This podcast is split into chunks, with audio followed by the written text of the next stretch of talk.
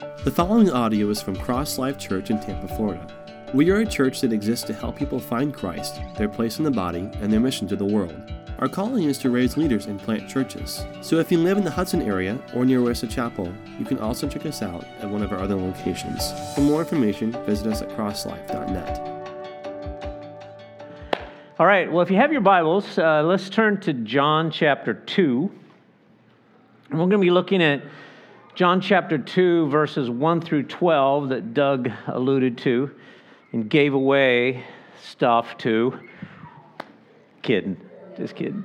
We're looking at 1 through 12. Now, I think I've made comment about this before, but kind of if you put it in big pieces, John is kind of divided into two big pieces uh, first 12 chapters deal with his the introduction of jesus and his testimony heavenly testimony earthly testimony and then jesus' earthly ministry. And then chapters 13 through the end of the book deal with um, jesus' ministry to his disciples and him telling the disciples a lot of stuff teaching his disciples a lot of stuff about his coming death and resurrection and we see all that in the last half.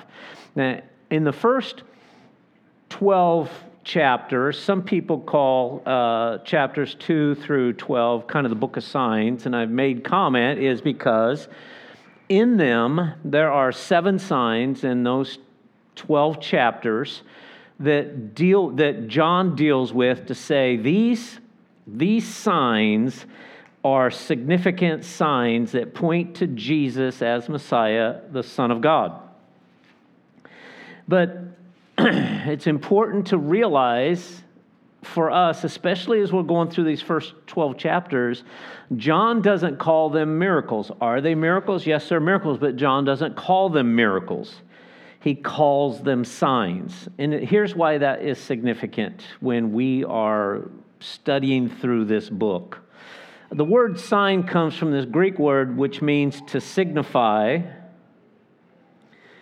to indicate or make known, to give evidence, to point out or point to. And so, as John is writing that these miracles are signs, it's because there was something more to them than just the miracle that took place.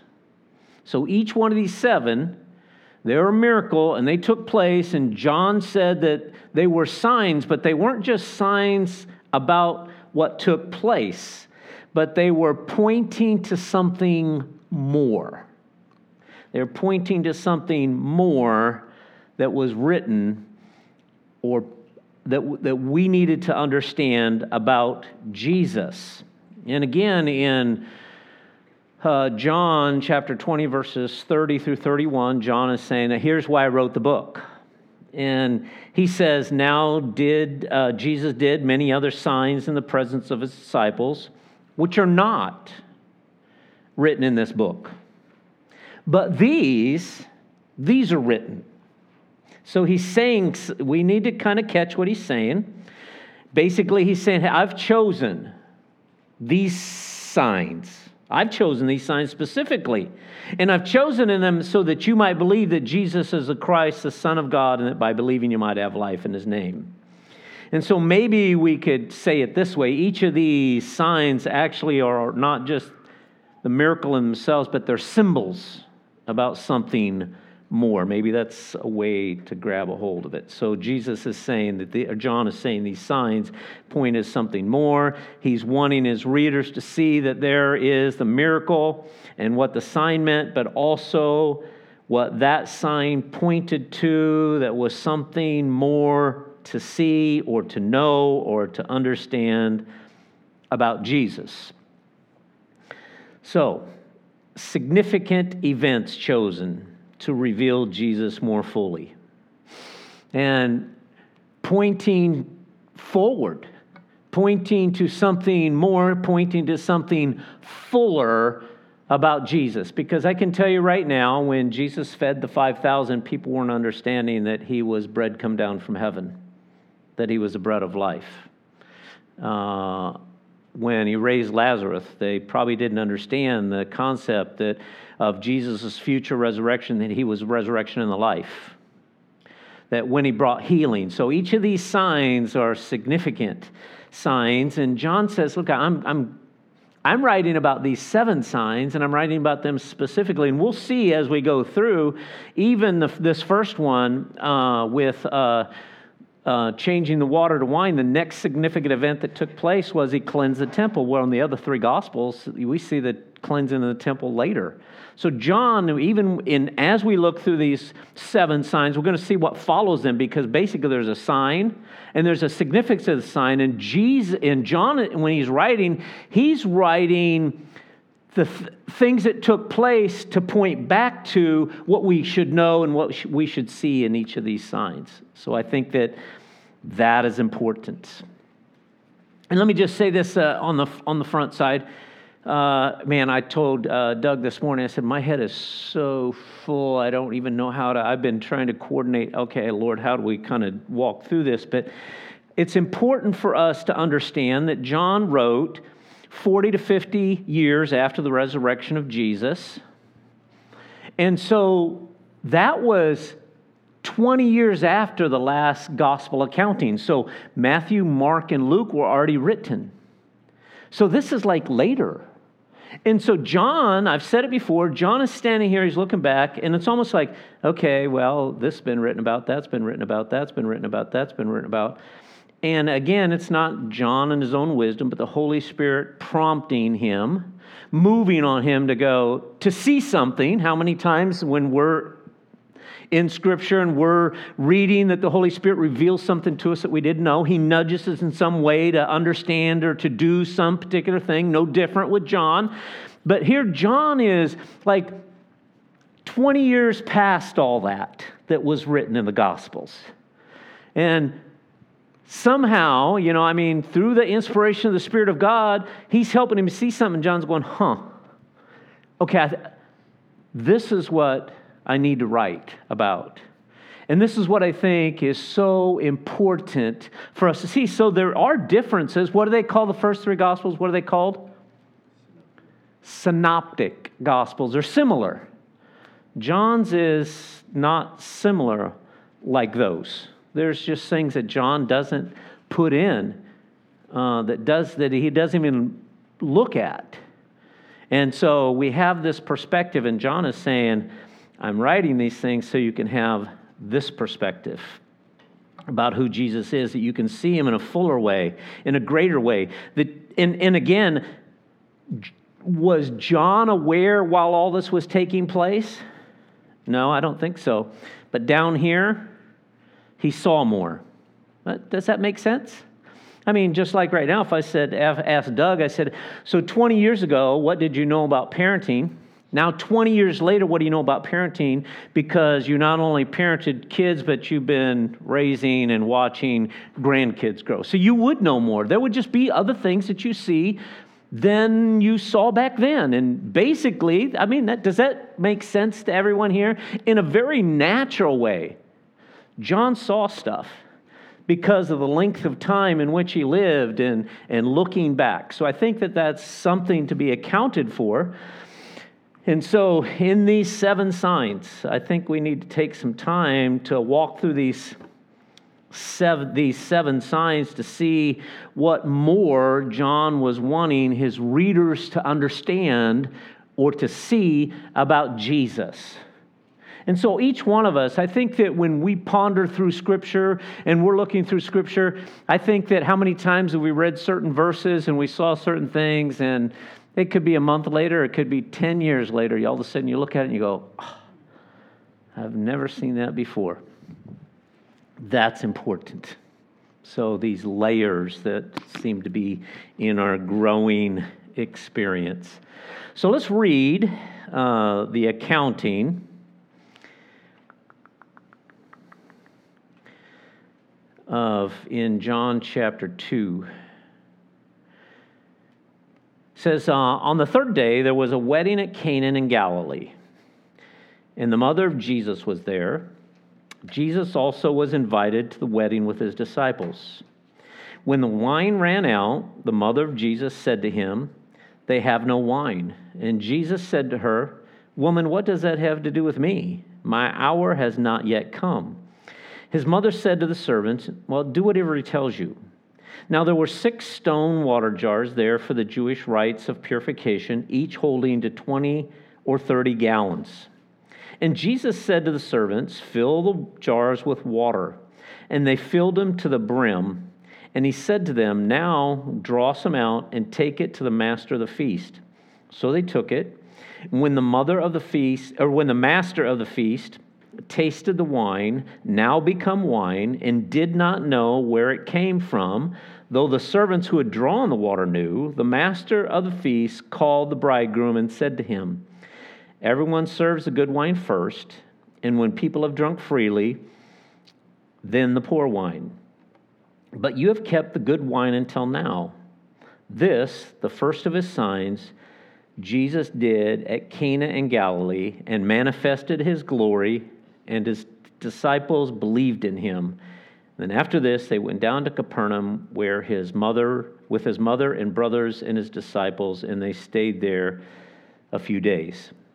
So, seven signs. This is the first of the seven signs that Jesus performed. Now, I can tell you right now, uh, all the years of my being a believer, through Bible college, through pastor, and all these years, I've never really taken a deep dive at this.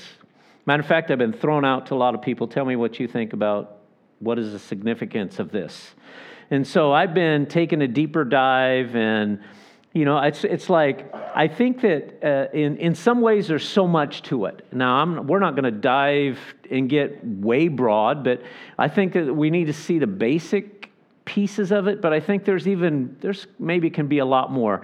And I know that when you get into looking at symbolism and stuff, you can walk down a long road into weeds till you're lost, and we don't really want to do that this morning, but there are some things past this that are possibly significant as we move into it. Now, we also know that Jesus didn't do anything haphazardly. Matter of fact, in I think it's John chapter 5, verse 19, uh, and John 12, John chapter 5, he says, You know, I, I can't do anything but what the Father does. I can't, the Father tells me to do it, and I do whatever the Father says. Matter of fact, I don't even say what I want to say, but I say what the Father is telling me to say. So, this first miracle that John is writing about, that Jesus performs, is not just because it's something he wants to do. So, you know, let me let me just maybe maybe I'll do it this way. Uh, there's just so much here. Maybe all of us can learn better together. Uh, let's see.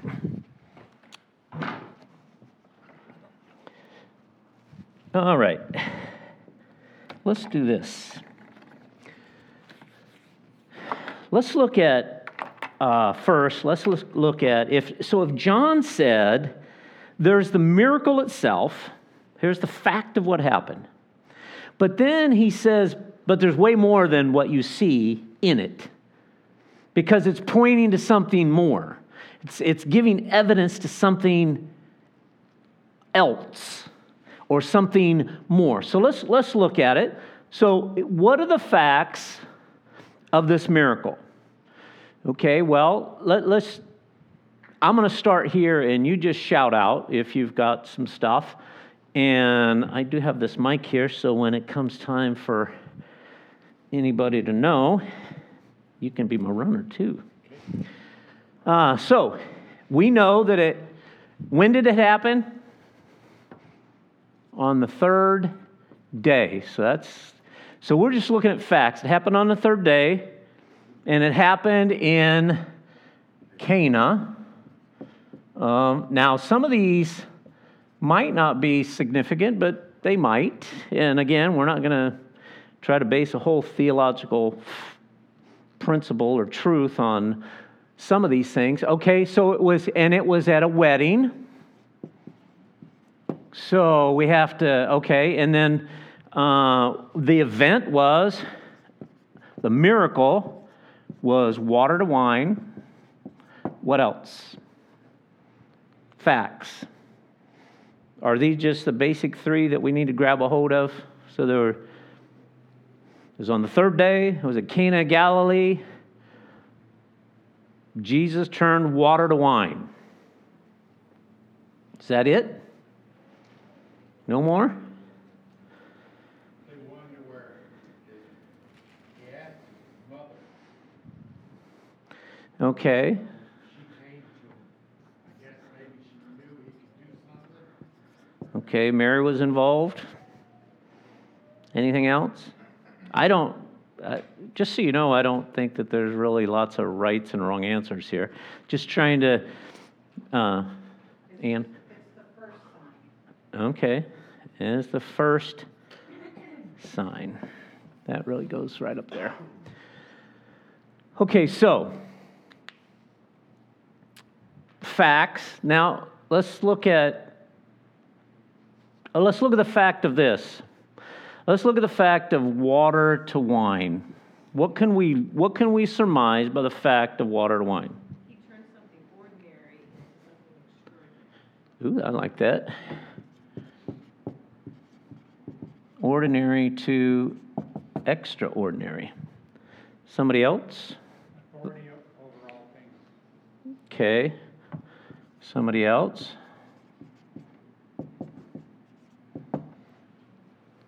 What did changing water wine, what, what could it prove, possibly? Power over the elements Okay. Authority, power. and over time. Wine takes a long time. Okay. Somebody else? Did it prove his deity? Okay, so because what did John tell us why he was writing the signs? So that they would know what? that they would know that Jesus is the Christ, the Son of God, and by believing that, they might have life through its name. Okay? Somebody else? Okay, let me put that. going back to what you said about deity, um,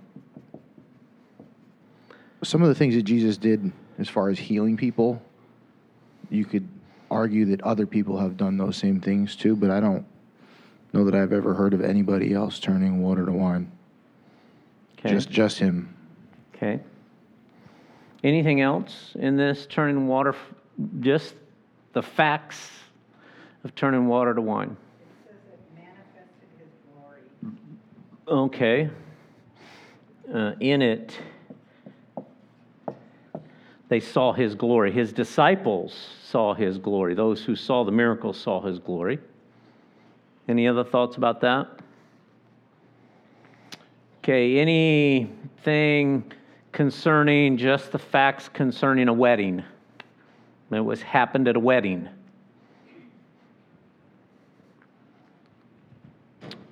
How about what happens at a wedding? There is the consummation of a covenant, right? The bride and the groom. Okay, so that is there, and we're going to see there's symbolism and all that kind of stuff. Any other thoughts about any of these, about just these facts?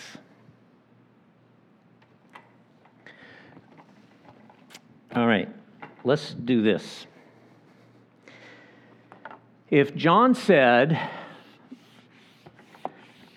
there's more. So, again, I'm not going to try to run down a road that comes to a dead end and we really don't get anything from it. So, but let's kind of talk through is there anything significant about that it taking place on the third day? Thoughts about that? Okay, he was resurrection. I think it's one S, isn't it? And two R's. Something else? Anything else about threes or the third day that you ha- might have? I do know that in Scripture, the third day had the idea of new life, it had the idea of consummation of covenants. Exodus chapter 19, when uh, Israel was before the Lord, he said, Gather the people together, have them sanctify themselves, and I will come and I will meet them on the third day. So, third day a lot is God's intervention in humanity, in human life. We see that in Hosea, we see it in Isaiah. Uh, there's lots of places where we see that things took place on the third day. I'm not, I'm not gonna, uh, I'm not gonna. Uh, uh, how do I want to say this? I'm not to hang a hook on that, that there's a lot there, but possibly looking forward to that. Anybody got any thoughts about where it took place in Cana and Galilee? What do we know about Cana and Galilee? Is there anything that we can run down the road with there for symbolism? Nobody? Here's what I learned this morning. Galilee in Hebrew means a circle. Whether that's real significant or not, but I can tell you what, God started with humanity here and He's done all these things and He's come back to this place here. Maybe. Who knows? Again, it's not something I'm going to hang as a hanger to put all kinds of theological significances, but possibly. Okay, well, what about this? Because this is really the biggest piece of it.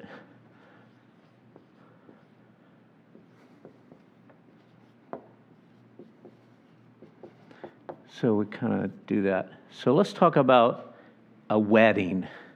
So, what's the significance in here that Jesus is at a wedding when this all took place? Thoughts, Doug? He's the ultimate bridegroom. We're the bride. Ultimate bridegroom, we're the bride. Okay. Somebody else? Anything that you can, that's just a symbolism. Is there, is there something that John is saying in this? So there's the miracle in itself, but all this that just like surrounds it. And we're going to get water to wine, but just I just want to make sure that maybe there might be something that you've learned that you know that God's helped you see that maybe we can learn from and we can see.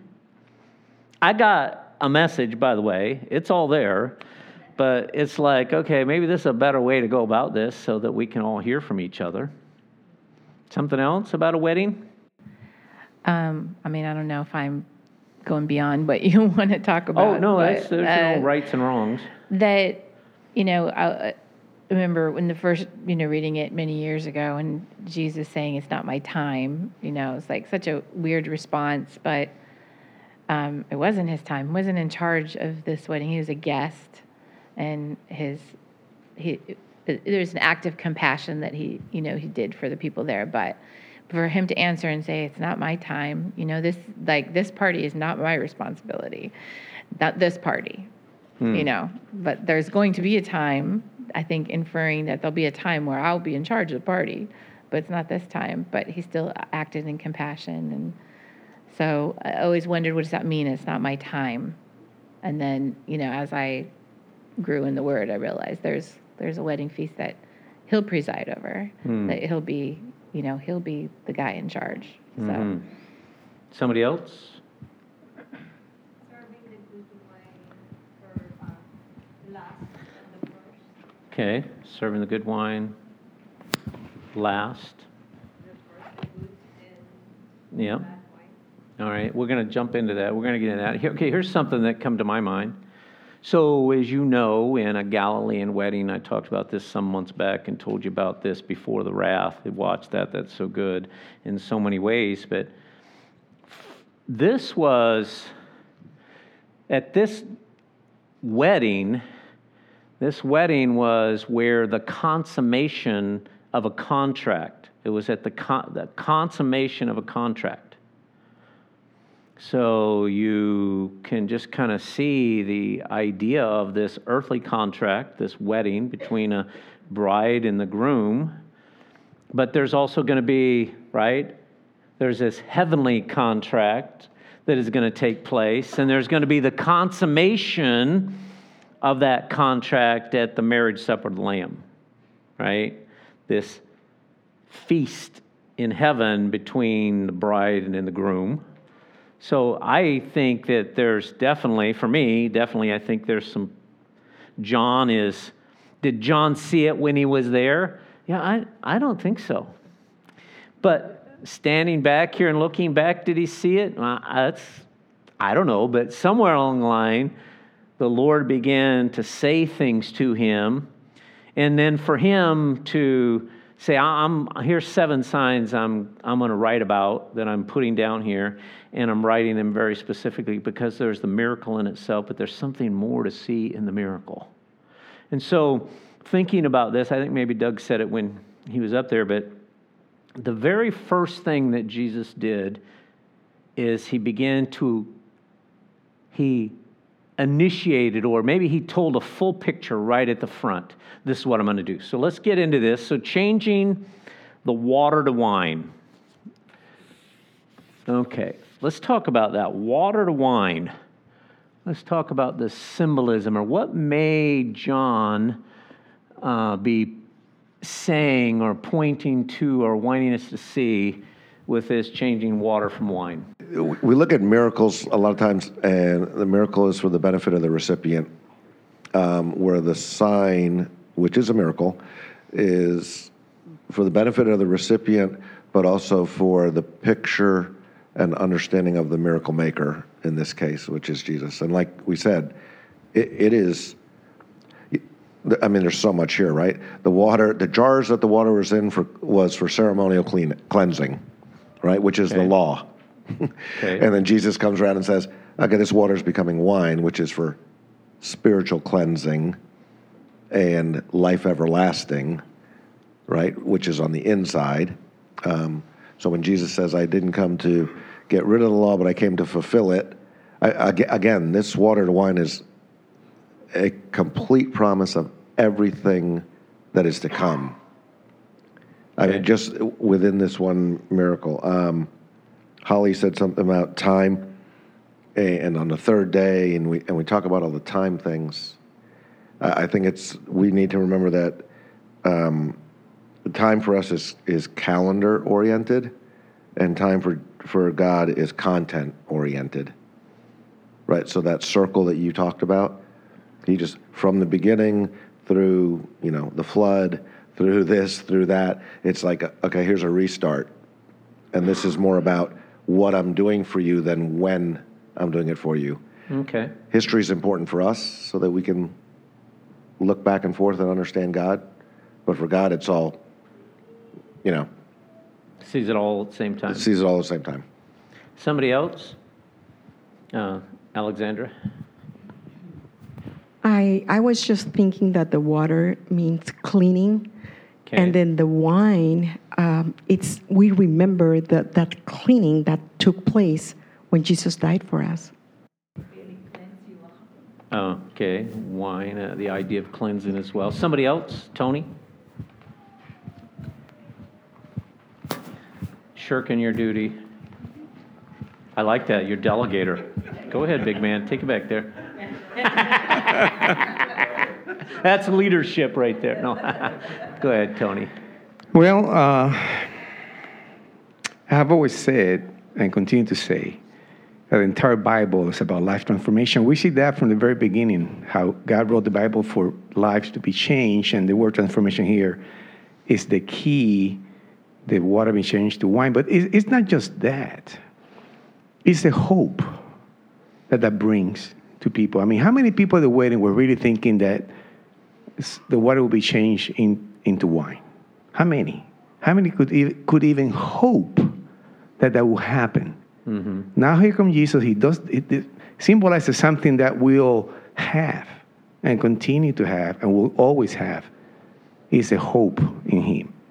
So Okay. li- life transformation to me is the key here. Okay, someone else? Changing water to wine. What, what's a symbolism? What is it pointing to that you see more than what's been said? So, looking at the transformation, there's a bunch of different things, but um, the act of him transforming the wine, the water into wine, starts with him being obedient to his mother. And I think there's significance in that. We're talking about transformation, and the transformation from something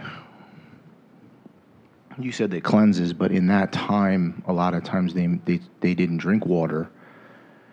They drank wine because um, it was more of a purification thing, where water had bacteria and things in it that they didn't really get rid of, but wine was something that could help with that. So it's almost like he's taking something and he's transforming it into something that's more pure. Um, and that's significant because the water in those jars, those jars were made for purification. So the water inside those jars was purification water. Um, but all of it starts with obedience. And now I think about my life and the way God's slowly transforming me day by day through His Word. And it really starts for me with obedience. That's not always the easiest thing. Okay, somebody else? Ann? Just so you know, there's, if you got some thoughts running around your head, it's not that you're off or it's dumb, it's, just need to get it out. Uh, the thing to remember is that this water in the jars was a custom. It wasn't part of the law, this purification. It was a custom Oh, that's really that they did. And um, the idea of what Jesus did is he permanently took care of an issue of cleaning you. this this was something that they had to do over and over and over again, but it was a custom. It was not something that was required by the law to do. Jesus does fulfill all of the law, but um, he takes this idea that, and we're notified that it is just a custom of purification. Okay. Anybody else? Uh, Sid? When they do, uh, he ordered, fill the jar. He with- ordered him to fill the jar Ordered to fill it fully, fully. that there's no stopping, just halfway. Okay, not halfway, full. Full. Okay. We get to that uh, in a minute, a little bit more specifically, but so uh, you've stated, so what would happen is the symbolism or this right, this thing that they would do was to go, they would wash their hands, they would wash their feet, symbolizing purity, purification. That was the water. Specifically, those stone jars was used for that. And as you've mentioned, and as we understand, that what did Jesus do? What, okay, well, let's do this. What was the symbolism of wine? Is there something that we need to see in this? Why didn't he turn it into milk?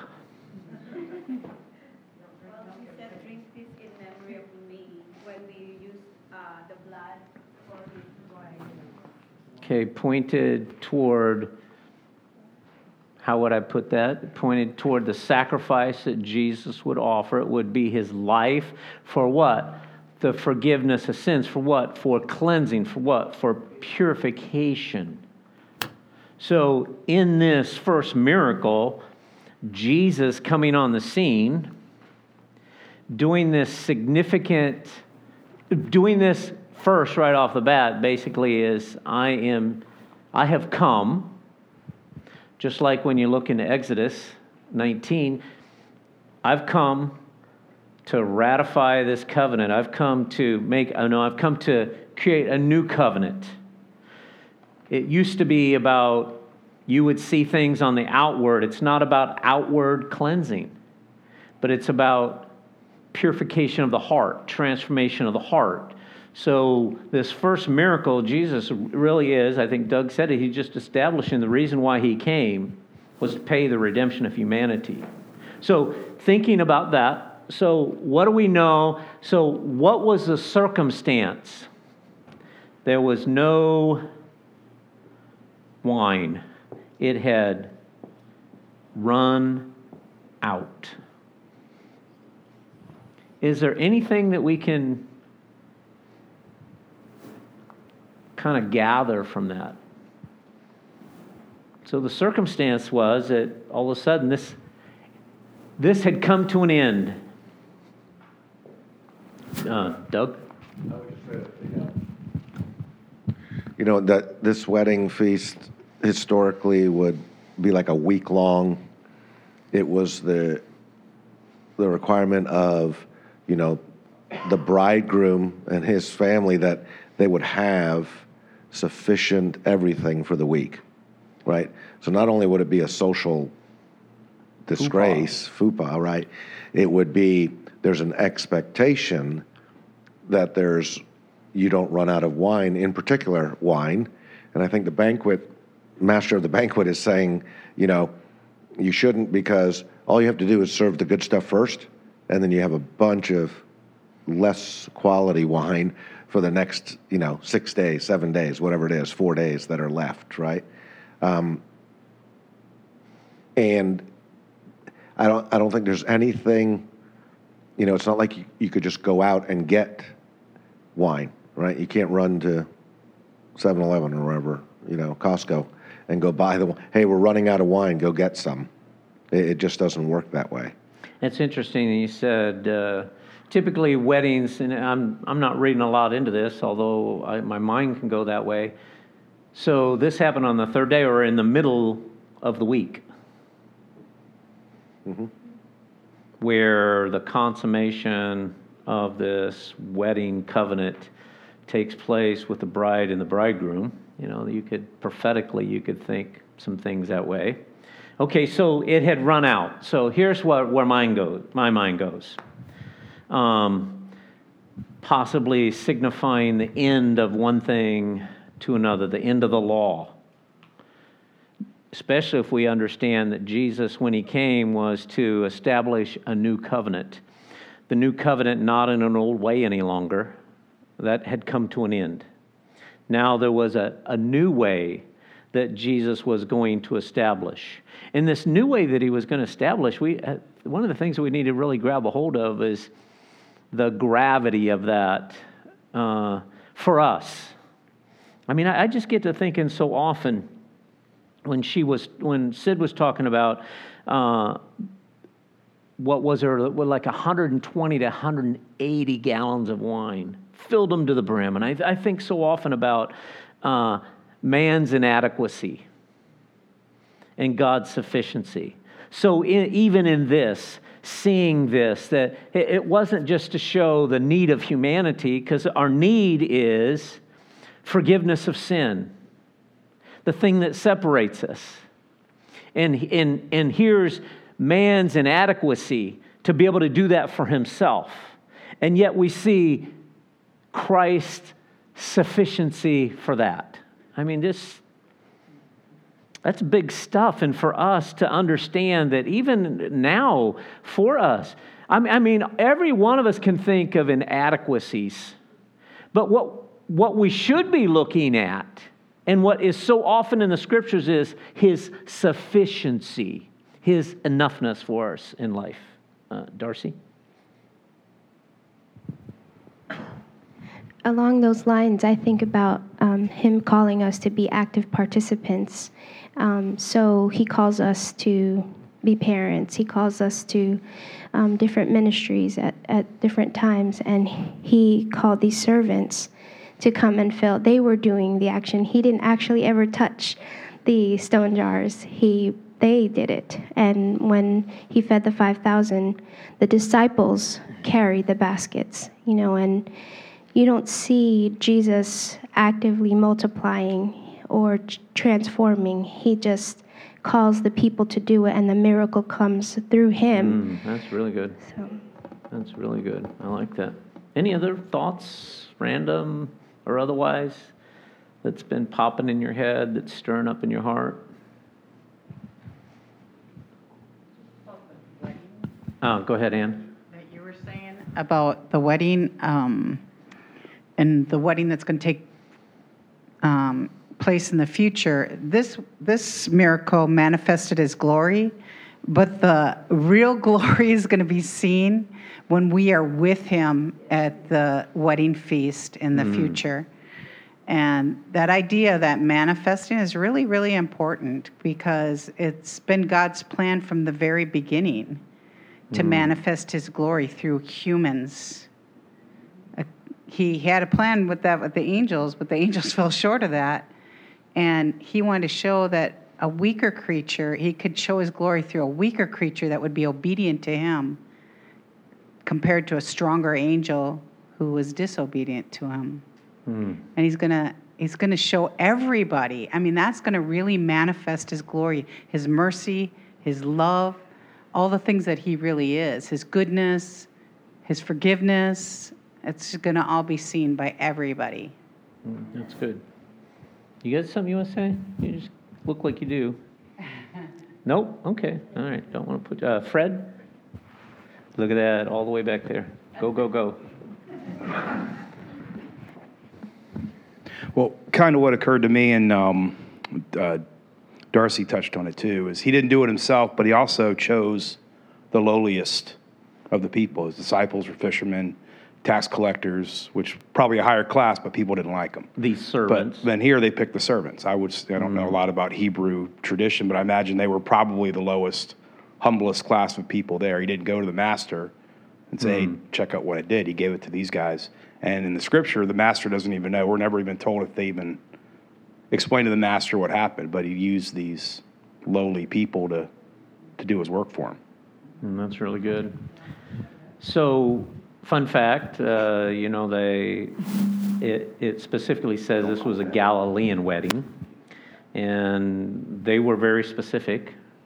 So, just in big pieces, what would happen is the groom would approach the bride and offer the bride to become his wife, right?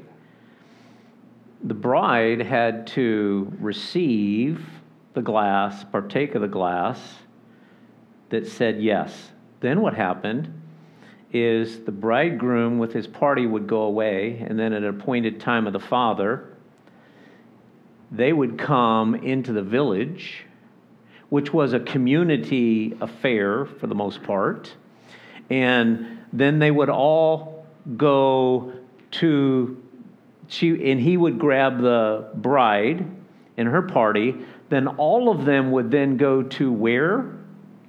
To his house. So think about this. So he goes to the the bride. She says yes. He goes away. Then he comes back with him. You know he comes back with his group. Uh, he grabs their group and then goes to his house where there is this culmination of this wedding covenant and this celebration. I mean, so, you know, there's just so much in here that's, that can be so rich, you know, when we just kind of ponder about it. Any other thoughts? Uh, Sid? Adding up to your story, I remember when you asked us to mention Okay. I mean, all these people is really waited and waited and waited, and they accepted the fact that they hear, they heard when uh, the blow when it's it's time. So that's why they they don't know when it's gonna come, the wedding when it's gonna happen. So when those things happened, they actually come. So for those in the movie that we watch, the door closed and no one can come in into that wedding. So because this is is in there. That's good. So they waited and they waited and they waited. That's good. Somebody else? What else do we know about this? Okay, so, uh, you know, I could randomly throw out some things. You know, wine, of course, representing new life, uh, wine uh, representing covenant, uh, wine representing Jesus' blood. So we, we understand those things uh, how significant it is that they ran out of wine. And you know what do we really draw from that? Is it is it really helping us see that there was a close of one thing and another? But best, de- definitely jesus came to establish a new covenant. The law in itself was weak. And so what did jesus do? Jesus did what the law could not do. Okay, so let's jump down now for a few minutes into verses 9 and 10 and, and kind of look at that a little bit. Because it says that, uh, so there wasn't any wine. Uh, Jesus does what he does. the water comes, change the wine. He tells the servants, go give it to the master of the ceremonies, the one that's ahead of the, of the wedding, and offer it to him. And he says he drinks it. He doesn't have any idea there was a miracle involved. He drinks it and he says, Wow, you have saved the best till last. Usually, they serve the good wine first and then later the poor wine, but you've, show, you've, served, you've waited to serve the best till last. Any thoughts about that?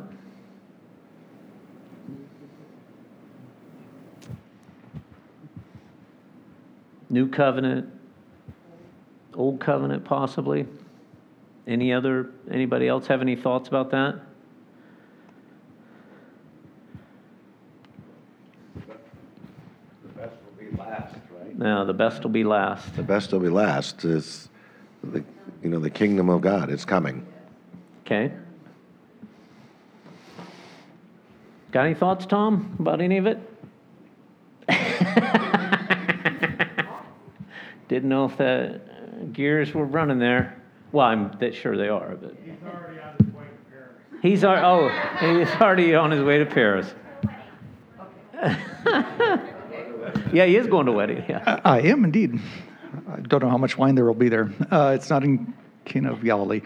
I, I, I think fulfillment is the big thing that comes through all of this. You know, uh, to me, the so much and all of the symbology from the Old Testament is fulfilled in Christ.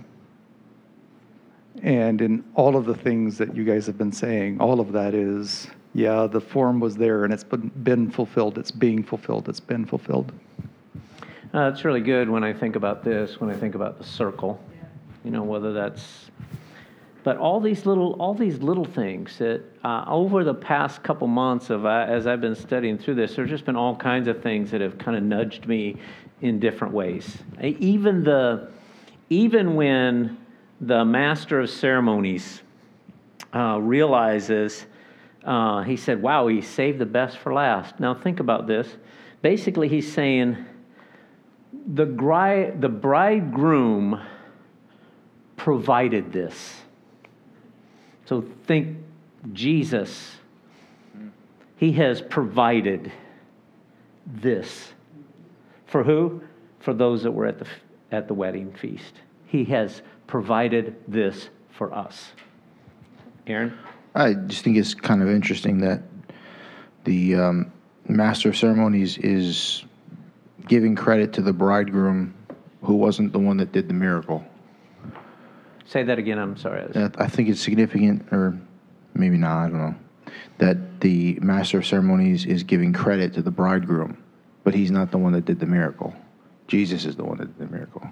Okay. So I, I think it's cool that like we kind of get credit for what Jesus does, even though we weren't the one that did the miracle. We're just the beneficiaries of it. Anybody else? Okay, so let's just wrap it up with this. So, what can we learn? What can we learn about the miracle itself? Well, it was it was a miracle. And the miracle in itself would have given well, it says that the, he manifested his glory and his disciples believed. So basically, what John said, I'm writing these things so you believe. And basically, this miracle took place. They understood it to mean more than it did in the respect that they believed that G- who Jesus was. They believed that it manifested His glory. So there's there's the there's the fact of that. But what can we what can we learn? Uh, possibly from this first miracle. My mind goes to it's not about ceremony. I, for me, more than anything, uh, two things have, three things have been brought out to me. It's not about ceremony. It's not about me trying to turn over a leaf, do good or do better. It's about me trusting in what Christ has done to bring trans- the power of transformation to my life. And, and He really has. I mean, all of it. We wouldn't be sitting here today if that, that hadn't occurred. So it's the power of transformation. It was the power to uh, breaking the power of sin in your life through the blood that he spilt. So, this, that, so that's the second piece. It, it, it, it only happens through Christ. And the last thing that really grabs a hold of my life is the sufficiency of God. It wasn't that he filled a pot or two, but six. And there could be some stuff said, the stone jar. Why did he put water? I mean, he, did he need to put water in the jar? I mean, come on. He created the heaven and earth in six days, rested on the seventh. Did he really need to put water in the jar? Okay, so here's, here's what I want us to consider, just, just a little bit. Sometimes we read to read. And I think we need to just really work hard at not doing that. Sometimes I think what we need to do is we just need to have this pause. I do this a lot. Before I read, I might be on my phone and I might, my reading plan might be on my phone, but if I'm at home and I'm around a Bible, I do this a lot. I'll start reading. I'll be reading to read because it's my duty. I need to read. And I'll just stop. And I'll just do this. I'll put my Bible to my chest. I'll pause and I say, Father, this morning, uh, what I need from you more than anything is your presence. I need you to. Sh- I need you to speak to me. My life needs to shift. I need to be more yielded and open. And I'm praying this morning that as I'm spending time here, you would help me with that because that is the most important thing in my life. And I think all of us can realize what is or who is the most important thing in our life. And I think in the songs that we sung, it's Jesus. Amen? Uh, Tony. I don't know where the mic went. Thanks. I just want to, if I can, emphasize something important to me because sometimes we get you know, it, it is great to think about our online transformation because we know when we're what our weaknesses are and so forth, and we strive toward being better. At the same token, the main point is it's not just our life transformation. It's the life of transformation of the people around us because once our lives are being transformed, people are going to see Christ in us way more. And that's interesting because here he turns the water into wine and what does it say at the end? The disciples believe. Our transformation has a lot to do with other people seeing, you know, us planting the seed for others to believe.